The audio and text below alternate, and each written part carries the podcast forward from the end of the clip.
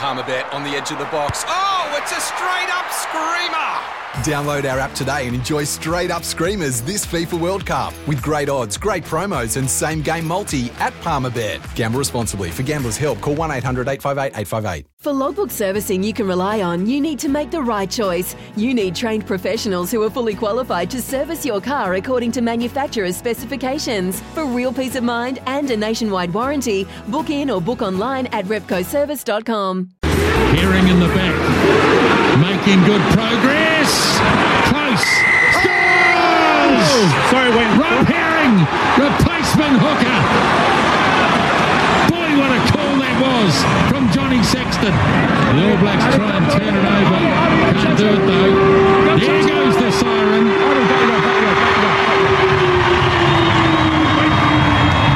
Back to Carbery. Okay, okay, okay, okay. And that is that. Series. And they fully deserve to do it. 1986, that was the last time the All Blacks lost a three match series at home. Back then it was Australia, and now 2022, however, that honour belongs to Ireland. Of course, the All Blacks must admit they were beaten and outclassed by a better team as we look towards what might be for the Rugby World Cup next year dramatically pulling the pin on their press conference yesterday, and Foster must now face New Zealand Rugby for a Please Explain meeting uh, in the wake of the series defeat. Uh, Mark Robinson, the CEO, saying performances unacceptable, completely and utterly unacceptable. So, what does that mean for Ian Foster's future? Perhaps we'll find out in the coming days. But there's plenty to ponder until that time. Joining us now uh, on the line is a great friend of the show, rugby writer Jamie Wall still in Fiji. I hear Bula vinaka, the sun will be shining where you are, Jamie, but wherever Ian Foster is at the moment, perhaps it is not. Yes, Bula vinaka, uh, Smithy, and um, well, there's a dark cloud hanging over all the New Zealanders at this hotel. I can I can tell you that much um, because we just had to put up with uh, a weekend of being reminded, or a Sunday anyway, of being reminded by every other person in the hotel um, of just of what happened on on Saturday night. So it's been it's been a rough few days, and and I'm I'm pretty gutted about the whole thing. Really, like as a as a journalist, as a writer, you try and divorce yourself from the emotional attachment that you have uh, with the All Blacks in order to, to, to write something impartial and, and, and truthful. But then all of a sudden, something like this happens, and it sort of, sort of snaps you back to the the how you felt about this team growing up and everything, and and it just provokes a bit of a, a, bit of sadness and a bit of anger, and and I think that that's pretty reflective of the mood of the whole country right now. Like this is really bad. Like in terms of of All Black history, um, this is this is going to go down as one of those years um, that's that's going to get added to the to the the bad year list. And at the moment, it's 1949 where the All Blacks lost six tests, and in 1998, which I'm sure most people listening actually remember, which was five in a row.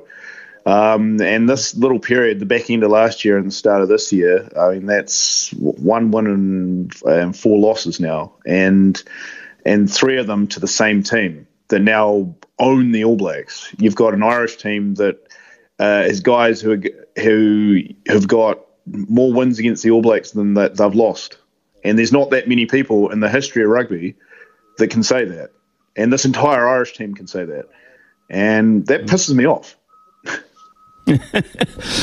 I can sense there's a, little bit, a little bit of anger there. There's a lot of pain around the country, and I've never known it to this level, to be honest, um, Jamie.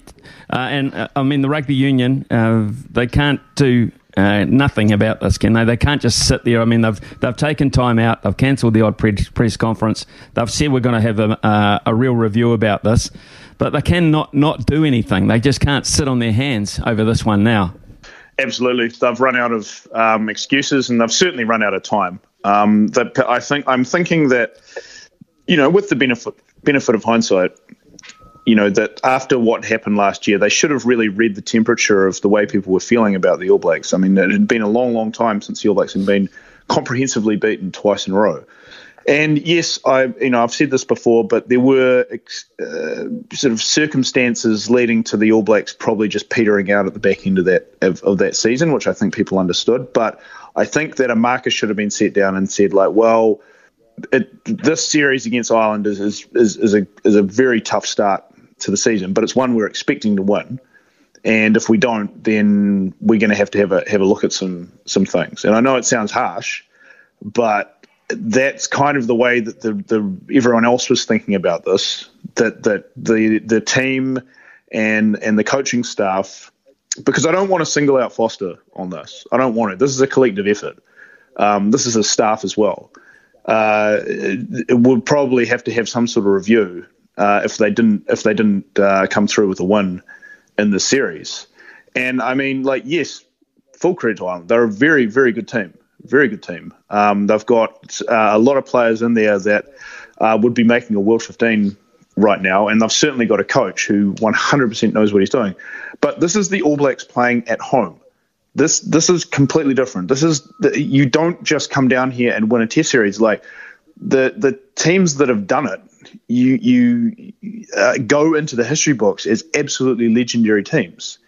I'm not saying this this Irish team doesn't deserve deserve that, but we've just kind of witnessed history in the worst possible way as an All Black fan, and it's unacceptable. And it's unacceptable yesterday that they couldn't even organise a press conference. I mean, if you can't even organise a press conference, uh, how how are you going to win a World Cup? That that's what I and, and to put all of the rugby journalists in the country uh, into one room where they can all whinge with each other and and get angry about things taking so long, and then have someone come in and say, "Oh, sorry, it's been called off." Like, how bad of a mismanagement is that? Because of course that just turned into another bad news story that they didn't need. So I'm, I'm really mm. questioning what's going on there and how well that they can react under pressure and, and come up with a plan to to to deal with uh, when things go wrong. Because it's kind of if that's what's happening at organisational level, how can you expect the All Blacks uh, to do that on the field? Well, quite clearly, um, something something doesn't, or there's something that stops motivating them to start games of rugby. I mean, you know, to, mm. to be that flat three times in a row, and then have to play catch up. Uh, they did it. They did catch up at Eden Park, but no, they were under serious pressure, as we all know, in the second half. And from that point onwards, uh, they have not stopped being under pressure. Uh, so, what what is also lacking on the field there, or what are you sensing on the field apart from just behind the scenes? Well, it's actually five times in a row because you can go back to the two games they lost at the end of last year. Yeah. So, so perhaps the, the, the malaise that, that set in on that tour uh, hasn't uh, uh has stuck around and and is, is still part of, of this team's culture, unfortunately. Um, in terms of leadership, I mean, I, am a Sam Cane fan. I think he is he is a a guy that the rest of the team look up to. He certainly works hard enough on the field defensively. He's the defensive captain, and you know we haven't really seen a a, a captain that specialises on defence since since the much maligned Reuben Thorne. So I, I, feel like a lot of the criticism of Sam's on field play uh, is unwarranted because I think he should be in the team. But one thing that you got to remember about Sam Cane is that he wasn't even Foster's pick to be captain anyway. Steve Hansen picked Sam Cane to be captain way back in 2015, with the proviso that he would then roll on to replace Kieran Read when he was going to finish uh, at the end of 2019. And it was just a logical choice. So that's when Sam Cane got named and Foster got named as coach. It was just a kind of uh, rolling on of, of, of the of the management. You, you know what I mean?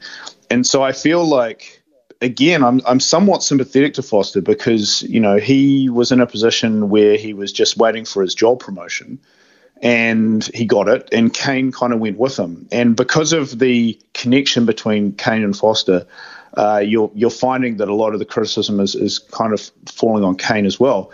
One other thing about Cane is that he is the first All Black captain in a long time. Well, I mean, maybe ever, who plays for a, a team, uh, provincial side, or Super Rugby side rather, uh, that isn't the dominant team, and so it's it's not like you associate him with winning um, every single week uh, like you would with Richie McCaw or Kieran Read.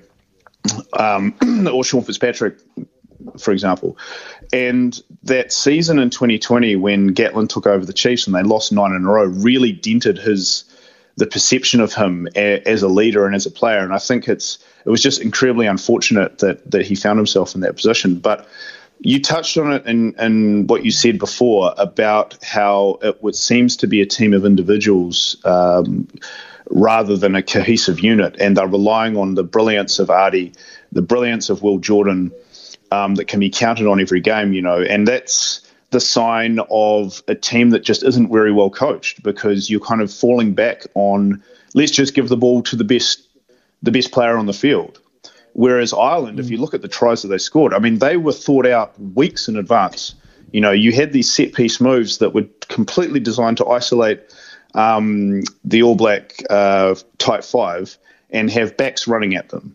And that is just the sign, and that's the sign of a team that is well coached because you have you have things that are clearly thought out and clearly planned, and and that's the most the biggest difference on display in the team. Even in the first test, even in the first test, you know that just came down to that ten minute period at the end of the first half and a little bit in the second half when the All Blacks just sort of did their thing where they just blast a team out of the water and the game was kind of done with.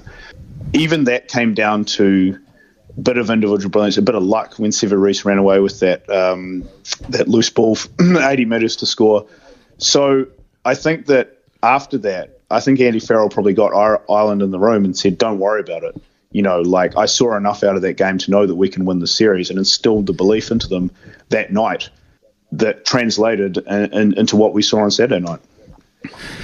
Jamie, are we playing the right players in the right positions? There's a, bit of criticism coming through on our text line, etc. We still tend to look playing players out of position in this side. Are you, are you convinced about um, the, the, selections in, in that area? It's an interesting question, Smithy, because I think that if you were to ask every All Black fan, hey, name name your squad or name your team, it's not going to actually be that different to the squad and the team that got named on that's been named in the series. Um, I mean, there's obviously the usual conjecture around the loose forwards and the midfield. And I mean, I think a lot of that is just down to the fact that, I mean, you have to go back years for when the All Blacks had a solid midfield. And the fact that it's just been a revolving door in that in that space, and perhaps the thinking around it being that because it is a physical position, because it is a um, uh, a position where you have to do a lot of uh, tackling and, and, running, and you're going to come off a bit more banged up than the rest of the backs. That it, it's like playing prop that you can you can just swap guys in and out. That sort of thinking uh, is clearly not working because it's just meant that you've got a bunch of guys that haven't had the right amount of cohesion built um, through their through their game and through their partnership in the All Blacks. And I mean, to be fair, there have been a lot of injuries in that in that um, in the midfield over the last few years, so that's made it hard to kind of build any cohesion as well. But I mean, I can't really fault I don't really fault the selections too much. I mean, there's not there's not too many players sitting back at home who justifiably can be quite upset about not getting picked for the All Blacks.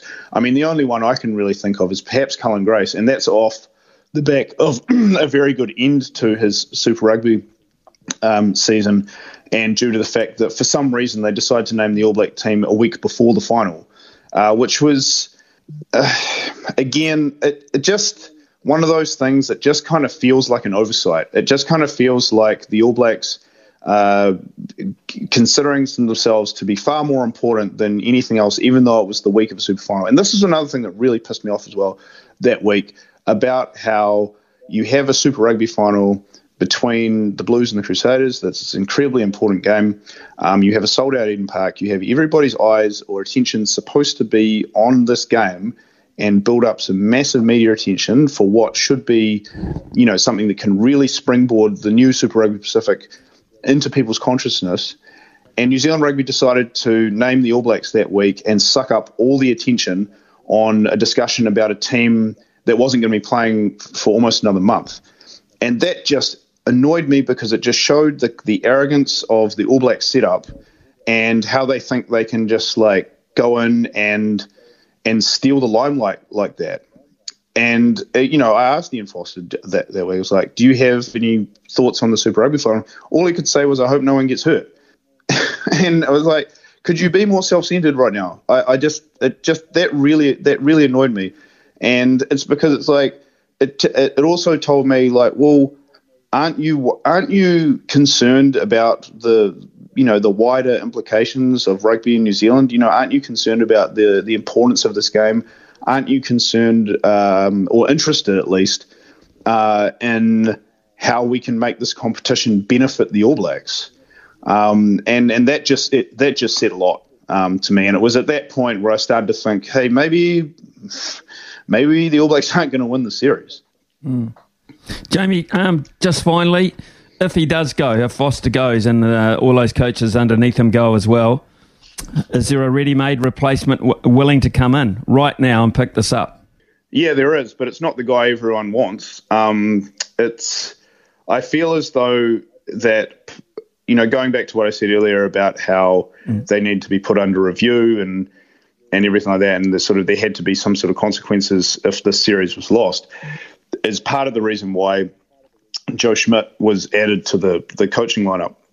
Sorry, the um, the management staff, and I feel like given New Zealand rugby's propensity to uh, never admit they're wrong and and uh, you know to sort of wash their hands of any sort of blame, is that he will be put into some sort of um, senior role, perhaps a director of rugby or, or, something like that. So then he can do the hiring and firing uh, of coaches, and it takes the takes the the decision out of NZ Rugby's hands. So then they don't have to admit they're wrong. Um, mm. There is a chance that he could take over as coach uh, full time. I mean, he has been part of the obviously around the Blues and then the All Blacks themselves, um, and then he was in charge for the um, All Blacks only Test one the, uh, this year. So, you know, like I, I guess he's got um, the credentials to do it, but um, it just seems like that would be the best company decision that they could make. And, you know, again, they're not an organization that's famous for being out for a lot of self awareness and being able to read the mood of the public. So for me, that's probably the most logical um, step for them. Jamie Wall, thank you very, very much uh, for your time this morning. I can hear the. Uh, the anger in your voice, actually, um, and uh, appreciate uh, your sentiments there and that feeling as well coming through as far away as uh, Fiji. Uh, I hope your days gets better from this point onwards, mate, and we'll see you back in uh, New Zealand at, at, some point soon. Uh, thank you very much, mate. I've enjoyed hearing from you. Thanks. It's Tyre Power's Big Footy Final Sale. To kick things off, you can get the power to buy three and get one free on selected Toyo passenger car and SUV tyres. Tyre Power's Big Footy Final Sale can't last. Visit tyrepower.com.au now.